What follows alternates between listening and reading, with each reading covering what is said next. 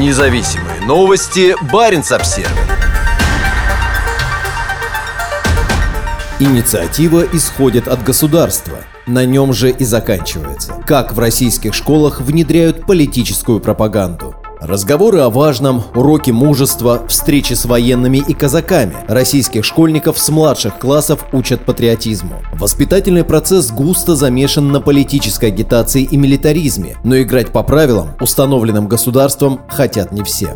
Главная задача – воспитание патриота. Надо перерабатывать все учебники по всем предметам. С таким воззванием к министру образования России Сергею Кравцову недавно обратилась депутат Госдумы, председатель комитета по вопросам семьи, женщин и детей Нина Останина. Коллегу поддержал первый зампредседателя комитета по науке и высшему образованию Олег Смолин, который заявил, что патриотизм воспитывается не отдельными уроками, а всей системой образования. Непонятно, зачем об этом напоминать министру Кравцову, ведь он и сам о патриотизме говорит постоянно. Словами дело не ограничивается. Российская школа сегодня превратилась в пропагандистскую машину, нацеленную на воспитание гражданина, правда, определенного рода, любящего президента, уважающего армию и чтущего традиционные семейные ценности. Такие задачи ставятся перед учителями, но далеко не все их стремятся выполнять. Баренц-Обсервер пообщался с педагогами и родителями школьников, которые противятся внедрению пропаганды, и у некоторых это даже получается.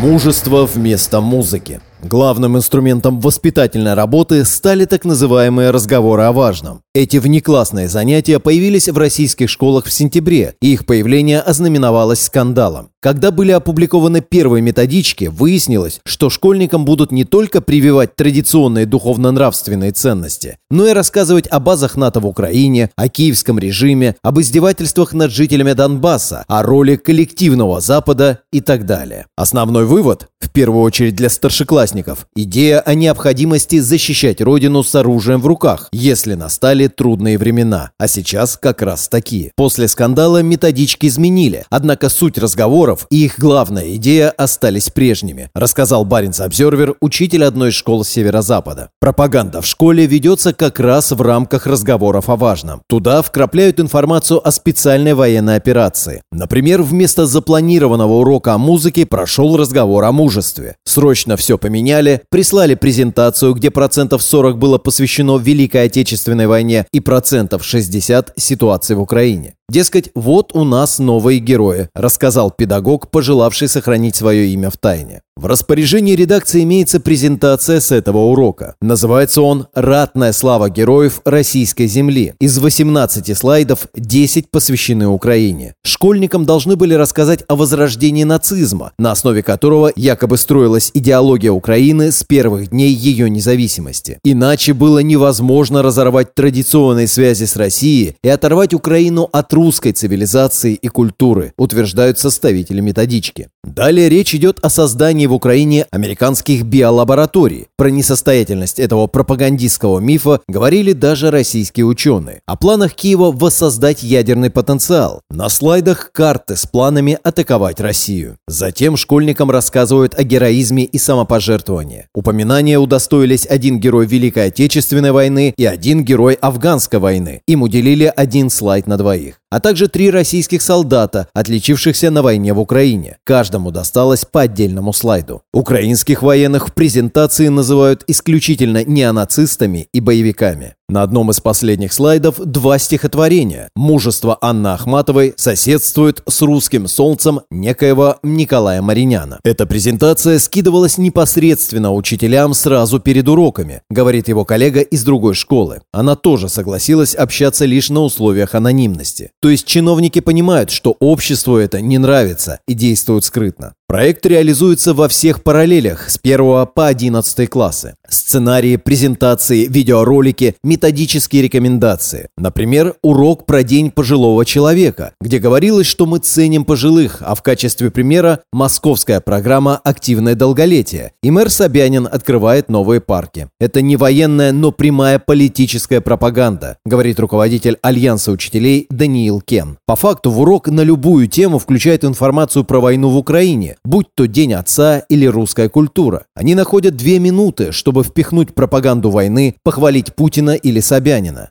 Но ведь есть определенный процент оголтелых сторонников войны, и руки у них развязаны, и эти две минуты они с легкостью превращают в целый урок.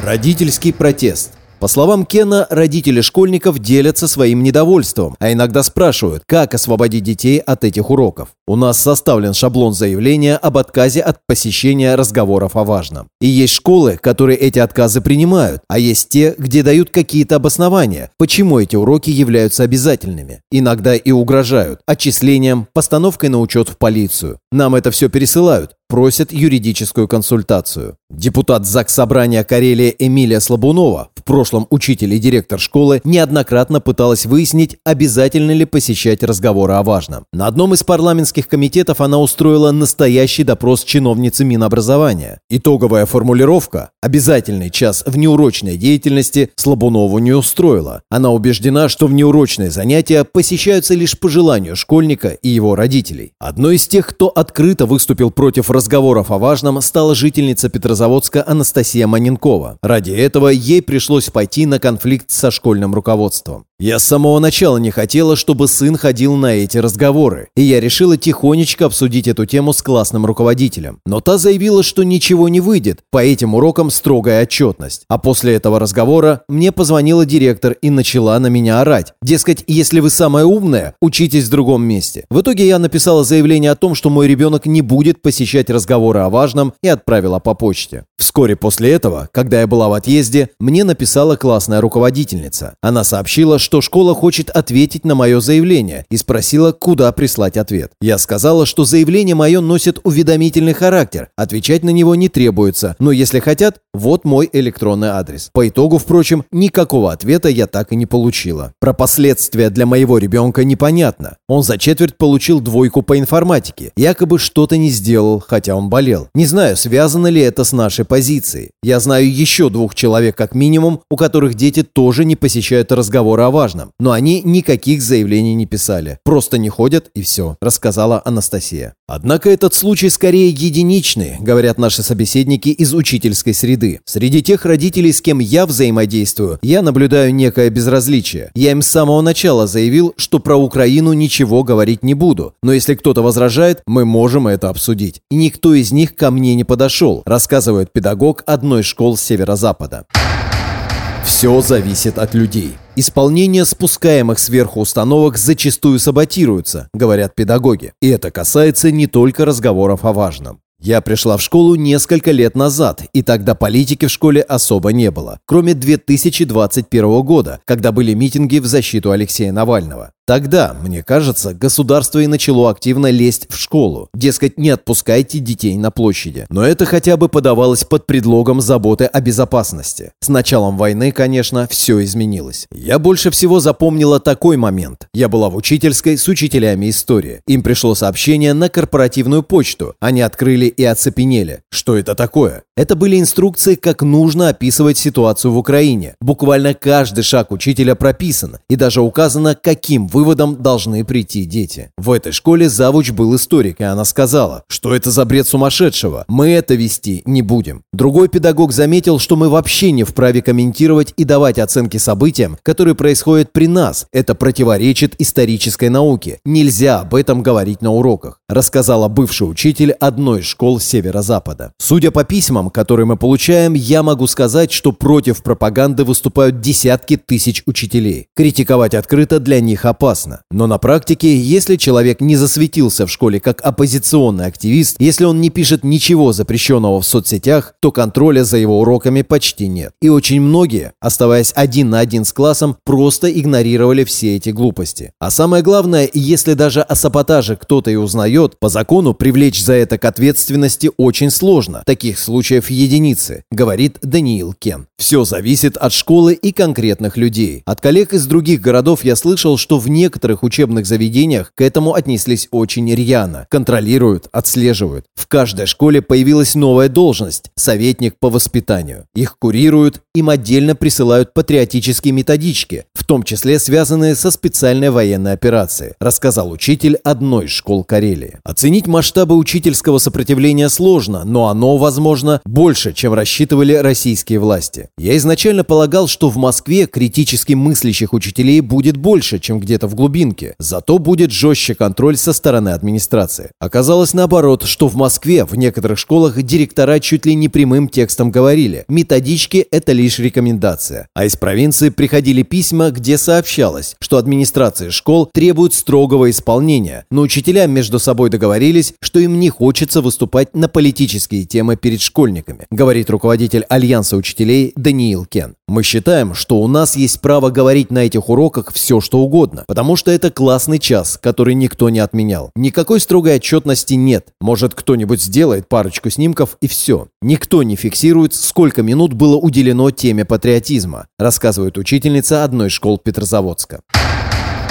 Нагайка на шее. В российские школы внедряют и другие элементы государственной и военной пропаганды. Например, с первого сентября каждая учебная неделя начинается с поднятия флага и исполнения российского гимна. Правда, и к этой процедуре относятся весьма формально. Директор сказала: поете половинку гимна, потом проводите классный час. Видно, что это никому не надо. Насмешливое отношение даже со стороны администрации. Инициатива исходит от государства и на нем же и заканчивается, говорит учительница одной из карельских школ. Воспитать патриотизм пытаются и с помощью приглашенных гостей. По словам Даниила Кена, в школах участились уроки, на которые стали звать военных, причем как вернувшихся из Украины, так и ветеранов чеченских и афганской войн. Привлекают и главных специалистов по любви к родине – казаков. Весной случилось событие, которое я, наверное, на долгие годы запомню. Школьников сняли с уроков и позвали в актовый зал. Учителям надо было следить, чтобы ребята вели себя прилично. И зашел атаман казачьего общества. Я, во-первых, была поражена тем, что в нашем регионе есть казаки. Во-вторых, он произнес какой-то безумный спич про Америку, про советских солдат. Потом стал показывать какие-то ролики с обстрелами. Стали расспрашивать детей о воинских званиях. Минут через пятнадцать дети стали утыкаться в телефоны. И я даже не стала этому препятствовать, потому что это был просто бред сумасшедшего. Я позже расспросила свой класс, что они по этому поводу думают. И дети ответили, что это была какая-то ерунда. Я тогда подумала: но если вы занимаетесь пропагандой, почему в такой отвратительной форме? Рассказала Баренц-Обсервер, учительница школы одного из северных городов. Про опыт общения школьников с казаками рассказала и жительница Петрозаводска. На урок к ребенку пришел казак, который показывал, как человека можно задушить нагайкой. Этот прием он демонстрировал на ученике, а потом он уточнил, что нагайка нужна для того, чтобы бить жену и коня. Мне удалось выяснить, что это был исполняющий обязанности атамана городского казачьего общества. Судя по описанию, обращению с нагайкой детей учил петрозаводский казак Александр Фарутин. Тот же прием несколько лет назад он показывал журналистам, а также хвастался, что может разрубить сувенирной шашкой бутылку с водой. Фарутин – соратник городского атамана Наура Гакинаева. Тот тоже активно занимается пропагандой. В частности, Гакинаев как минимум дважды выступал перед студентами петрозаводских вузов, а сейчас воюет в Украине. пятнадцатого ноября в России впервые прошел так называемый военно-патриотический диктант. По информации ТАСС, первый же день в нем приняли участие свыше ста человек. Его организаторы – Российское общество знаний, ДОСААФ, Юнармия, методический центр военно-патриотического воспитания молодежи «Авангард». Цели акции формируются по-военному кратко. Не дать переписать историю, воспитать патриотов, привить чувство преданности к Отечеству. Юнармия – одно из основных государственных молодежных движений, которое по закону об образовании является добровольным, но на практике часто оказывается по-другому. Например, родителям раздают заявление о вступлении ребенка в это движение, не объясняя при этом, что это всего лишь право, а не обязанность. Это тоже элемент военизированной пропаганды среди школьников, объясняет Даниил Кен.